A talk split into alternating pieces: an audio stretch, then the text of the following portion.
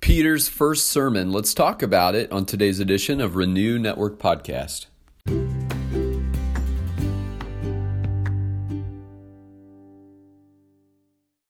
Good morning, my friends. We're moving on in our study of Acts chapter 2. Uh, today we're going to be in verses 14 through 21, and we will encounter Peter's first public sermon following uh, the Pentecost experience and the disciples and other followers of Jesus receiving the Holy Spirit, the infilling of the Holy Spirit. And uh, these are Peter's first public words following that experience. And so uh, today our focus will be the first part of his message.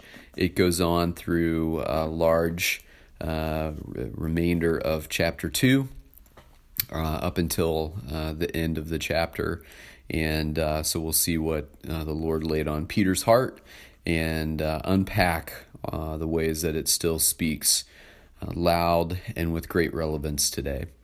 All right, well, let's uh, prepare our hearts for this time of study by going before the Father. Heavenly Father, we come before you today ready in our hearts and prepared to study your word, and we pray that you will speak, O God all that you have for us into our hearts as we read and study and reflect on your word today. Send your spirit to lead and guide us as you're faithful to do, and we give you thanks in Jesus' name. Amen. All right, Acts 2 14 through 21. But Peter, standing with the eleven, lifted up his voice and addressed them Men of Judea and all who dwell in Jerusalem, let this be known to you, and give ear to my words. For these people are not drunk, as you suppose, since it is only the third hour of the day. But this is what was uttered through the prophet Joel. And in the last days it shall be, God declares, that I will pour out my spirit on all flesh, and your sons and daughters shall prophesy, and your young men shall see visions, and your old men shall see dreams. Even on my male servants and female servants in those days I will pour out my spirit, and they shall prophesy.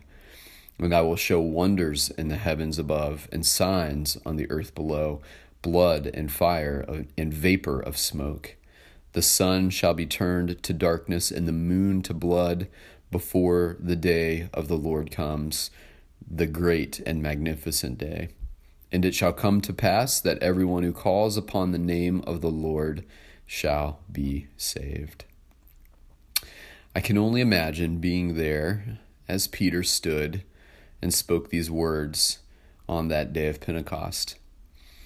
And uh, Luke sets the stage for us and paints the picture of this scene. In verse 14, we have Peter standing with the 11 other disciples, and uh, they're in front of this gathering group of uh, Jerusalem uh, citizens who are questioning what they're seeing going on. We remember in verse 13, Luke left us with these words, but others mocking said, They are filled with new wine. so you had some that were curious and wondering what was going on. What are these people speaking? How are we hearing them in our own languages? And then you had others deriding them, uh, saying, Ah, they're just drunk on wine. Peter is standing in front of this crowd and he addresses them and says, Give ear to my words, listen up. Uh, these people are not drunk. uh, I hear what you're saying, and I could see why you might think it, but these people are not drunk. It's only the third hour of the day. It's very early in the day. It's not the time for drinking and carrying on. Uh, instead, listen to these words from the prophet Joel. Uh, these Jewish men would have known Joel's words. They would have heard these words spoken in the synagogue uh, many times over the course of their lives. So they were not unfamiliar with what Peter was about to say. And in verse 17, Peter reminds them that in the last days, uh, the Lord says he'll pour out his spirit. He's calling them to remember the word of the Lord, to remember the prophecy of God through his servant Joel he says, uh, Hey, what's going on here is that God is pouring out his spirit. What you're seeing happening here are the men and women of God prophesying um, what the Lord is laying on their hearts. Um, they're uttering in the spirit these prophetic words. In those days I will pour out my spirit and they shall prophesy. Very clear what God is saying through the prophet Joel. And Peter is helping them make the connection. He's helping them connect the dots to what they're seeing unfold in front of them as in fulfillment of scriptural prophecy.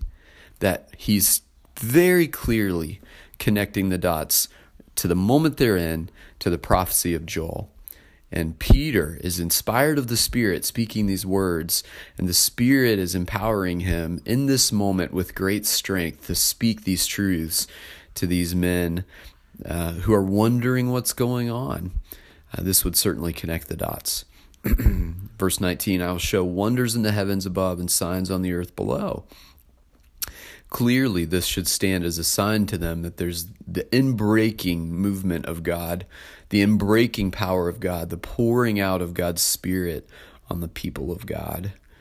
And uh, Joel uh, utters these words of warning the sun shall be turned to darkness and the moon to blood before the day of the Lord comes, the great and magnificent day. Now you'll remember as Jesus uh, prepared his disciples for his ascension, he also prepared them to know that he would be coming back soon. And so the early church lived in the belief, lived in the urgency of the return of Christ. They took soon to mean soon, not 2,000 years later as we're still waiting in the soon of God. They had every belief that Jesus would return, likely in their lifetimes, to reign triumphant as Israel's king and as their uh, Messiah and Redeemer, um, once and for all, setting to right what's wrong with the world. Um, and so they were living in the preparation for that day with that urgency of his soon return. It shall come to pass that everyone who calls on the name of the Lord shall be saved.